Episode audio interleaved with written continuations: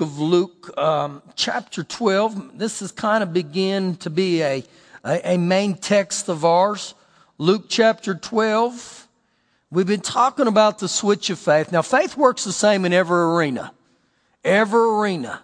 And so it's, it's good to see what we're going to be seeing, but understand, I don't care what you're going through. Begin to put your faith out there. Begin to believe God. Now, when we, we can be taught the principles, we can be taught the, the laws of the kingdom, but until I start to walk them out, they're not going to do me any good.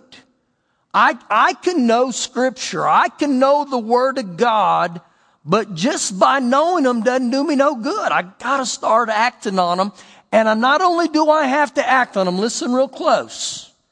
I gotta start getting over in faith where when I see the promises, not only do I obey, I believe I receive. I say, this is what my father's words, I'm gonna believe I receive this. That's, that's Mark 11, 24. He says, you know, whatever things you ask when you pray, believe that you receive them and you'll have them. Believe, how many of you have prayed before and you've prayed with the, I hope so, I got my fingers crossed? Well, I'm going to tell you right now, that, that type of prayer doesn't work for me. It doesn't work for you. I've got to get to the point where I locate my faith. And there's no reason for us to pray. I heard this, this minister say that he had a lady in his church who had come up to him and asked for prayer. And he knew she wasn't in faith, so he said, listen, I'm going to give you about five scriptures. I want you to meditate on them. Get these on the inside of you. Why? Faith comes by hearing. He knew she didn't have faith, so when we don't have faith and we go ahead and pray, all we're doing is praying an empty prayer. I hope so. So he told her, come back. And so she came back in a few weeks. And he said, are you ready for me to pray for you?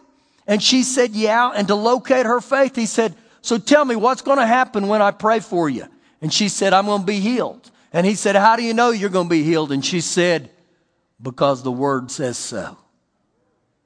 Because the word, and see, that's how every one of us have got to get. Faith is a byproduct of the word. And so I got to get that word in me and understand when I start getting the word in me, whoo, it'll stir you up. So listen, it's not bad to look at times and say, I just don't have the faith. I just don't have the faith. That's okay. How do you get faith? Get in the Word, get in the Word. Now, here we are again in, in Luke 12. Let's review just real briefly here to kind of get the flavor of where we're at again. Luke 12, verse 22. Then Jesus said to his disciples, Therefore I say to you, do not worry about your life. You know, that thought right there, a lot of times we'd say, well, that's easy for you to say, Jesus. Don't worry about your life. But why would he tell you that? Don't worry about what you're going to eat or your body. What will you, what you're going to put on. So he's telling us about there's a way to have provision where I don't have to live worrying. Well, what is that? Verse 31. But seek the kingdom of God first. Why? That all these things shall be added to you. And you can go back there and look in all those verses. What he's talking about is provision. The things that you need to make it in life. Do not fear, little flock. Now, once again, my thought on the thing when he says little flock is I believe he's even telling us that few will ever get this. Few will ever get it. Now, he didn't say it's impossible, but I believe few will ever get us. Now, think about this as a believer. I think for each of us, maybe the greatest struggle we ever have, we all struggle in areas of sin, but the greatest struggle beyond that many times is that in finances or money. We struggle and we struggle. Have you been there, Pastor? I did where I had more month than money.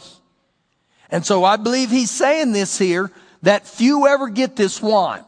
When I try to do things in life man's ways, I get man's results. Now you can do a man's ways, but you're not going to get God results.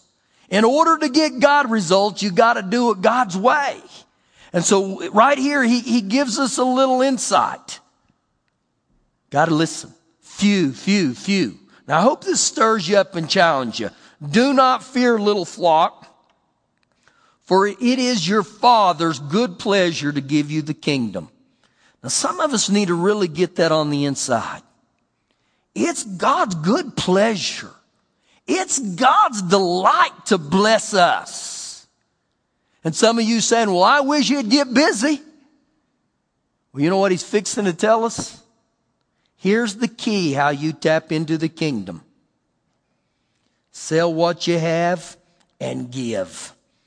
Give, give, give. And when I become a giver, I invest into the kingdom. Now, here's a point I want to really, really emphasize tonight, and you may hear me say this several times.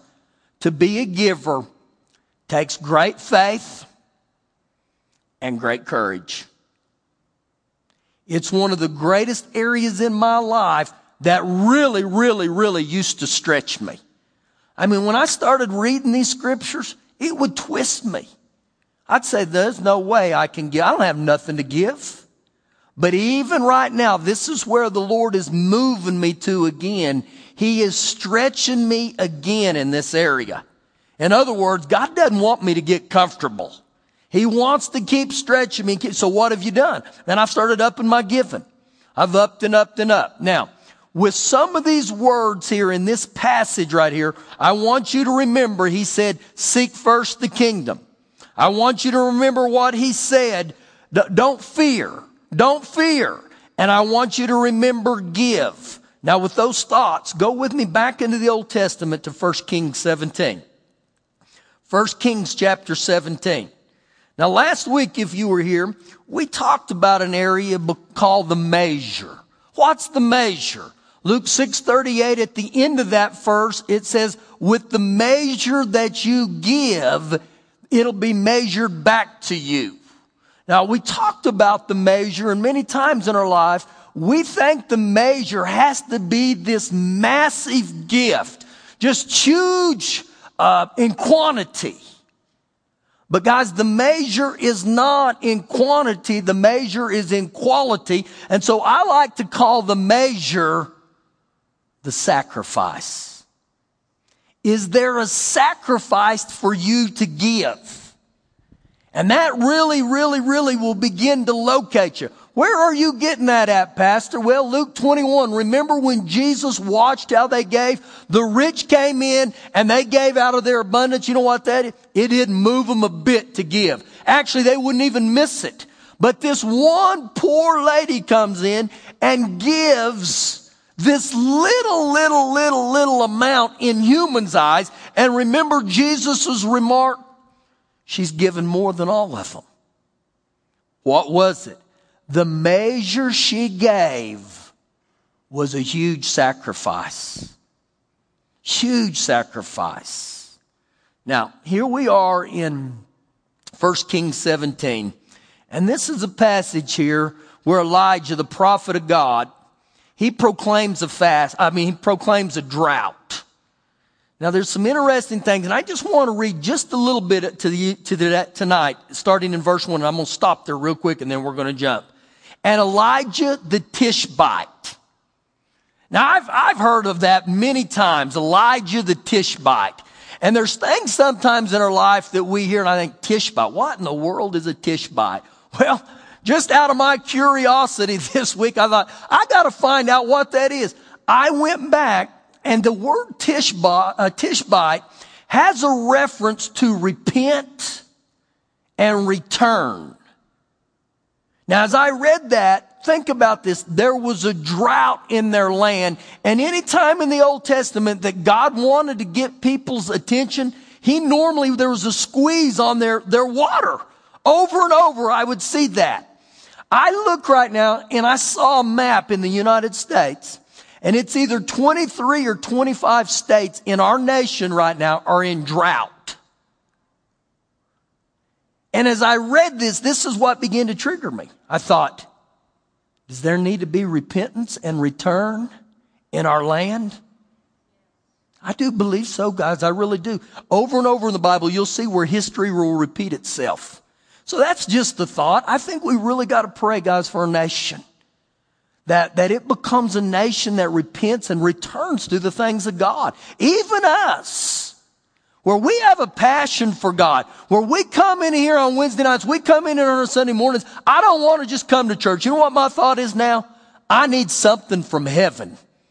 I need something from heaven tonight to come in here and put some faith in me to stir me. How, somebody, how many need something from heaven tonight? Man, if you didn't raise your hand, you're liar, liar, pants off. You all, y'all need something from heaven. I'm, to, I'm, I'm to the point in my prayer, man, stir me up. And so you're going to see me firing again on all cylinders where, man, I'm just excited about the things of God. Now, back to the story before you get me off. Like I blame you guys. Uh, verse number eight. Let's begin here. Remember, they're in a severe drought. Then the word of the Lord came to Elijah saying, Arise and go to Zarephath, which belongs to Sidon, and dwell there. See, I have commanded a widow there to provide for you. Now, as I read this, here's this man Elijah the prophet, and they're in a drought. It's a difficult time, and the Lord said, Go to Zarephath, and I'm going to provide a, or I'm going to get a widow to provide for you.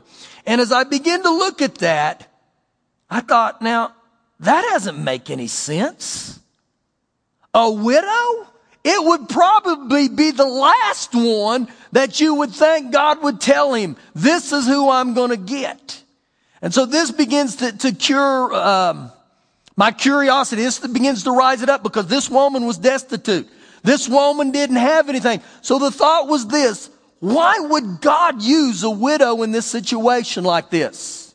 Well, Isaiah 55, 8 says this, that God's thoughts aren't our thoughts and God's ways aren't our ways.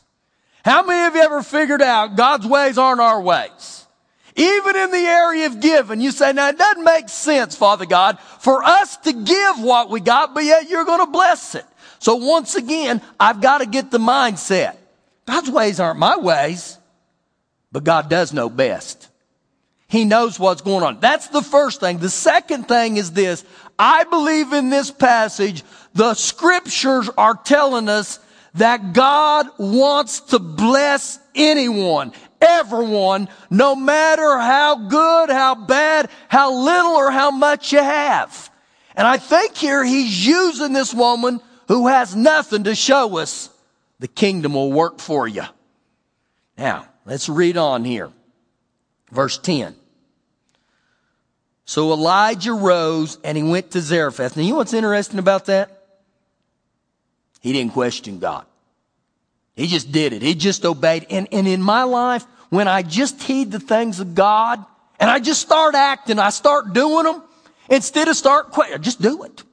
Just, you know, the old Nike commercial, just do it. I think that's where we got to get with the word of God. So he arose and he went to Zarephath. When he came to the gate of the city, indeed a widow was there gathering sticks. And he called to her and said, please bring me a little water in a cup that I may drink. And as she was going to get it, I want to stop right there. As she was going to get it, she didn't question him at all.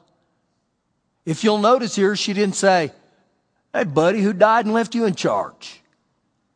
Now, this is important for us to understand because this is how Elijah knew this was the right woman. When he asked her first just to get me a drink and she was obedient, he knew this is the one. I got the right one. So, verse 11, she was going to get it and he called to her and said, Please bring me a morsel of the bread in your hand. Please bring me a morsel of bread in your hand. Now look at her reply in verse 12. So she said, as the Lord God lives. Now at this time, guys, she didn't know that this man was the prophet.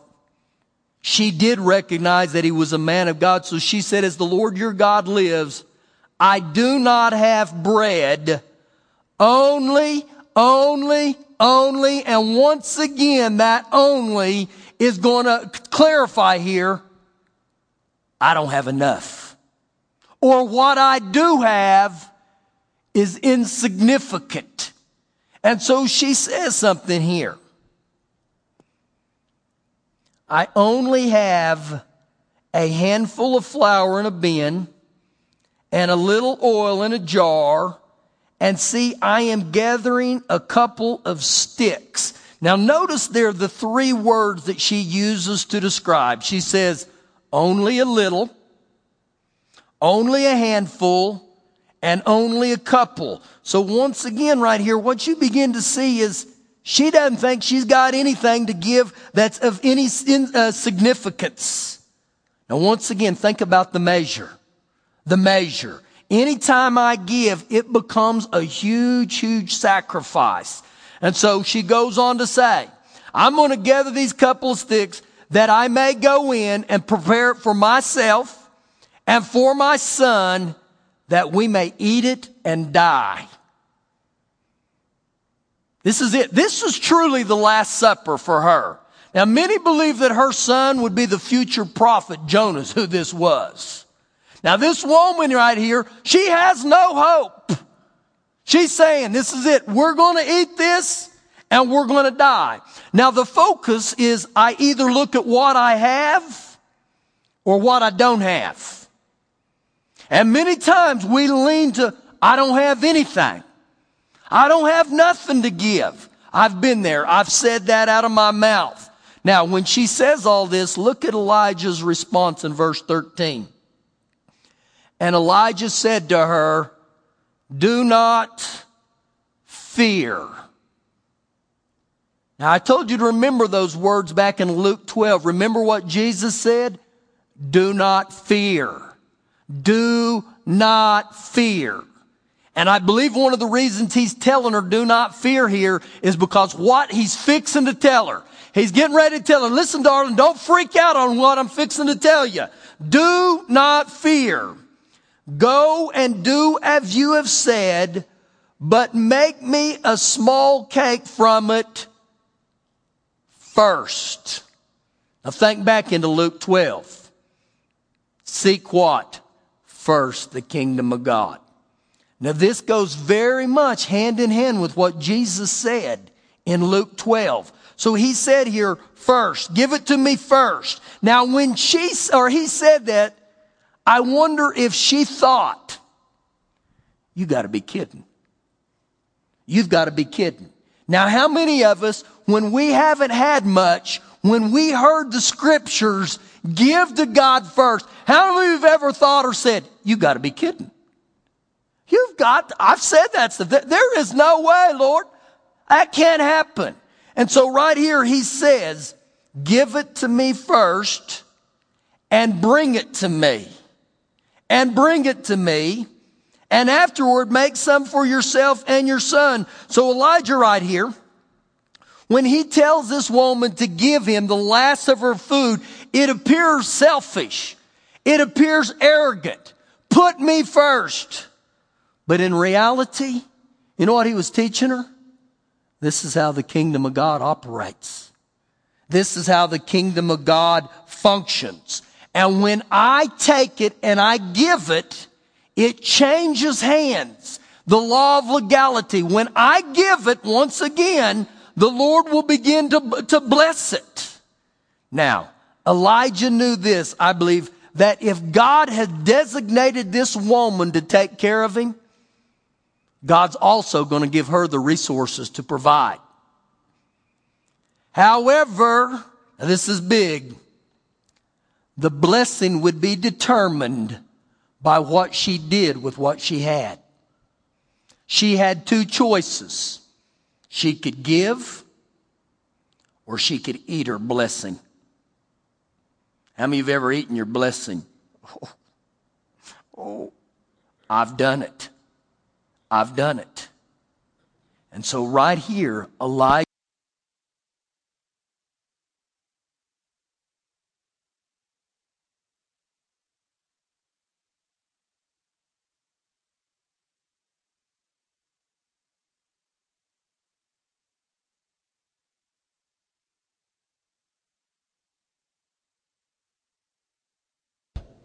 Nor shall the jar of oil run dry until the day the Lord sends rain on the earth. So what he's saying here, you're not going to lack even in drought. You're not going to lack even in this economy. But you gotta obey.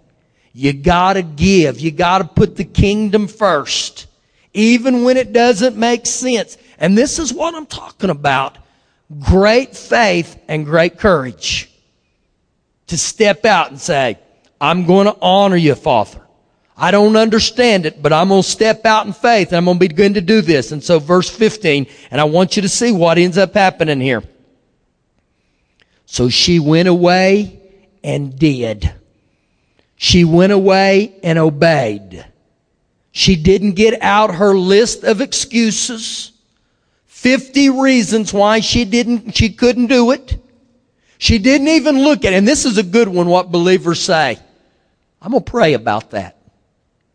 Now, why do you got to pray about it? He's told us what to do. We either do it or we don't. And so this is powerful that she went and did according to the word of Elijah. And she and her household ate for many days. Listen, if she wouldn't obeyed, it would have been death. Obedience in this life kicked the switch of faith, but not only just obedience, guys, she stepped out and she believed the words that Elijah had spoken that God had given her.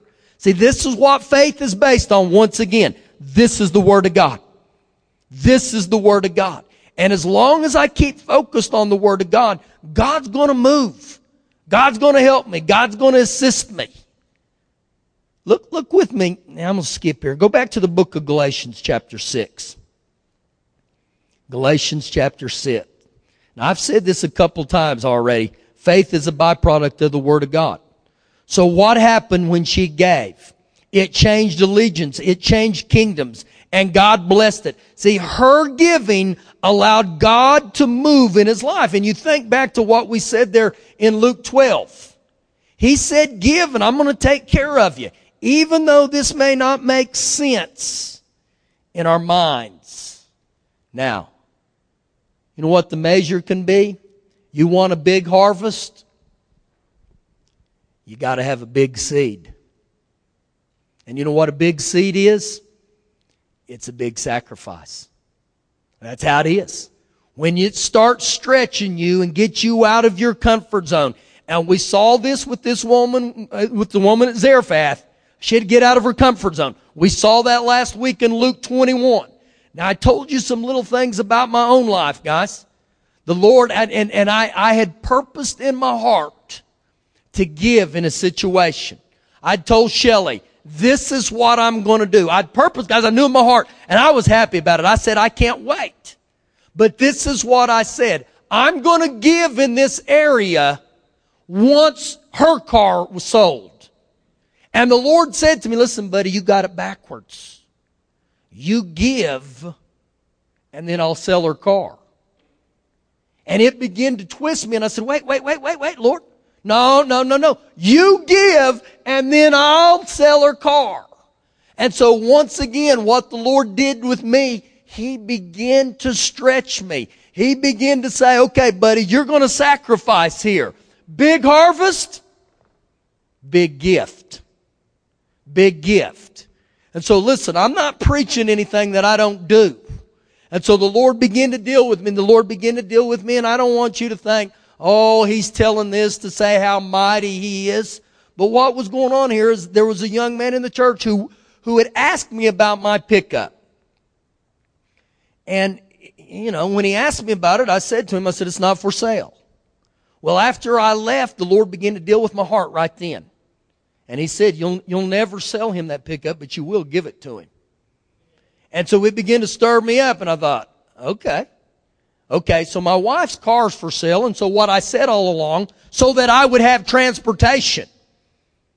I said, Lord, you sell her car and I'll give it. But in my heart, I'd already purposed. I said, I'm going to do it. I can't wait to do it. But the Lord kept saying to me, you got it backwards. Just like the woman with, in Zarephath here. He said, you give and then this flour and everything you're going to need is going to be open.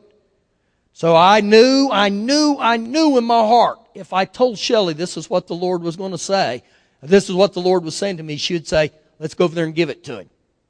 So I was kind of hesitant. And the Lord kept dealing with me, and so I walked back in and I said to her, I said, this is what the Lord's spoken to my heart. She said, yep, that's what we got to do. And so we went home and cleaned it up and we took it and we gave it. Listen, a sign of a, of a giver is cheerfully.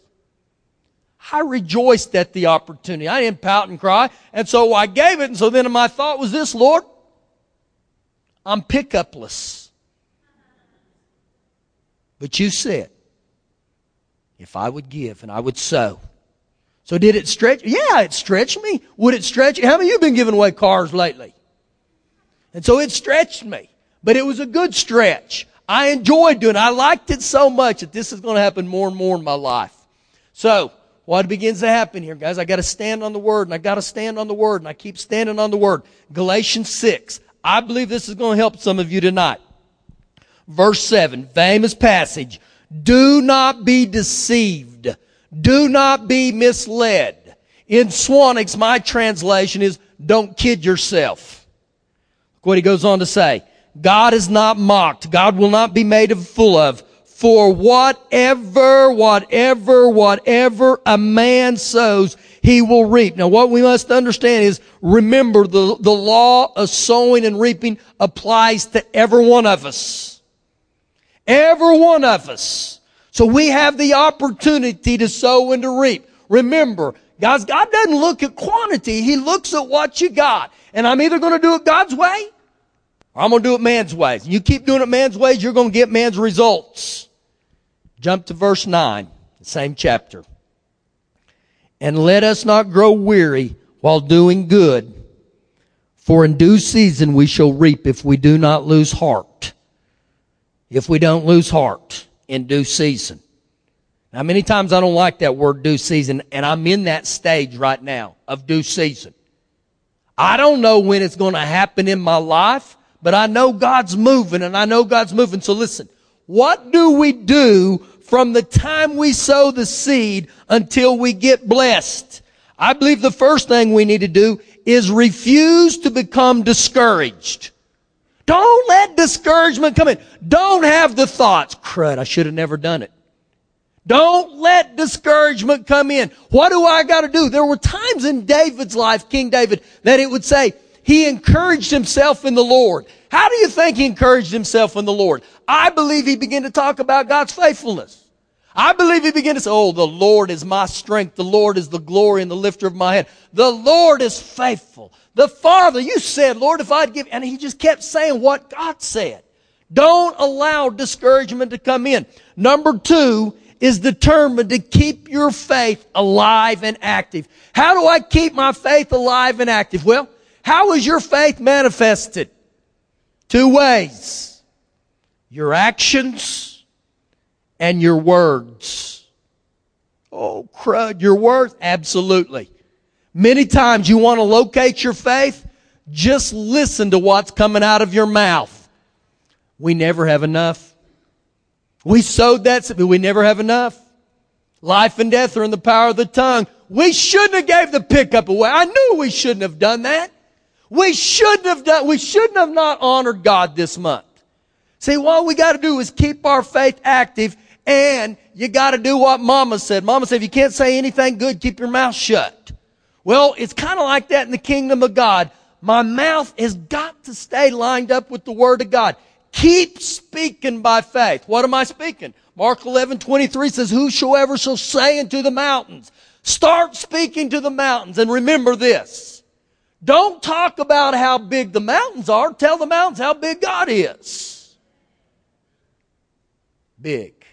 And the third one right here is keep on giving and keep on giving and give and have this an attitude of expectancy.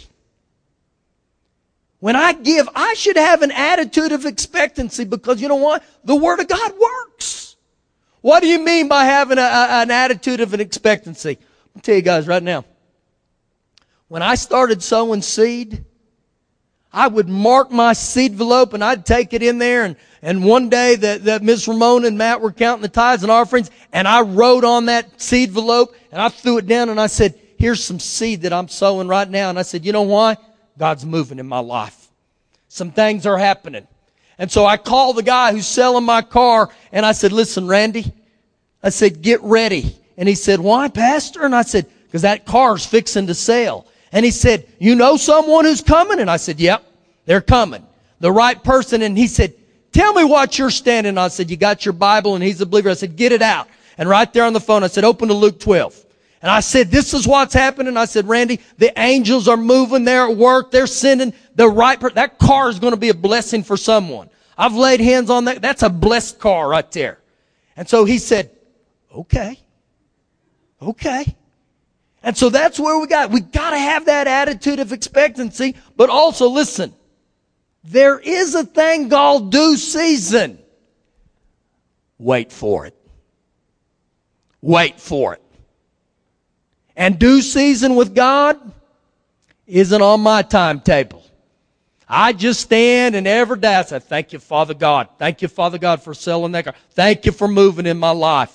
Thank you, Father God. Because why? He said, in due season, you're going to reap. And so this is an, ever, an, an element of faith, guys. We gotta start picking up. We gotta start picking up and start getting a hold of it. And when I do, just hold fast to this. And some of you said, man, this is crazy. Yeah. Yeah. Yeah. 30 years ago when I started walking this out, Oh my God, it was a step of faith for me, big time. But I am beginning to dip in and to dive in and go and stuff and see things happen. And man, I guess I, I'm thinking big. I'm believing big. And you know what? To think big, to believe big, but you also got to start sowing big and say, okay, okay, Lord, here we go. And so just look at everything. God wants to bless me. He wants to use me, but I got to start hooking up. I got to start hooking up. So don't sit here and say, I don't have anything. Or what I have is insignificant. It's not, no, I can't get to that. Stand up here with me. I just got to start trusting God and start trusting the Word of God and living like this. Now, we are beginning to funnel down in this, and what I mean on this, I got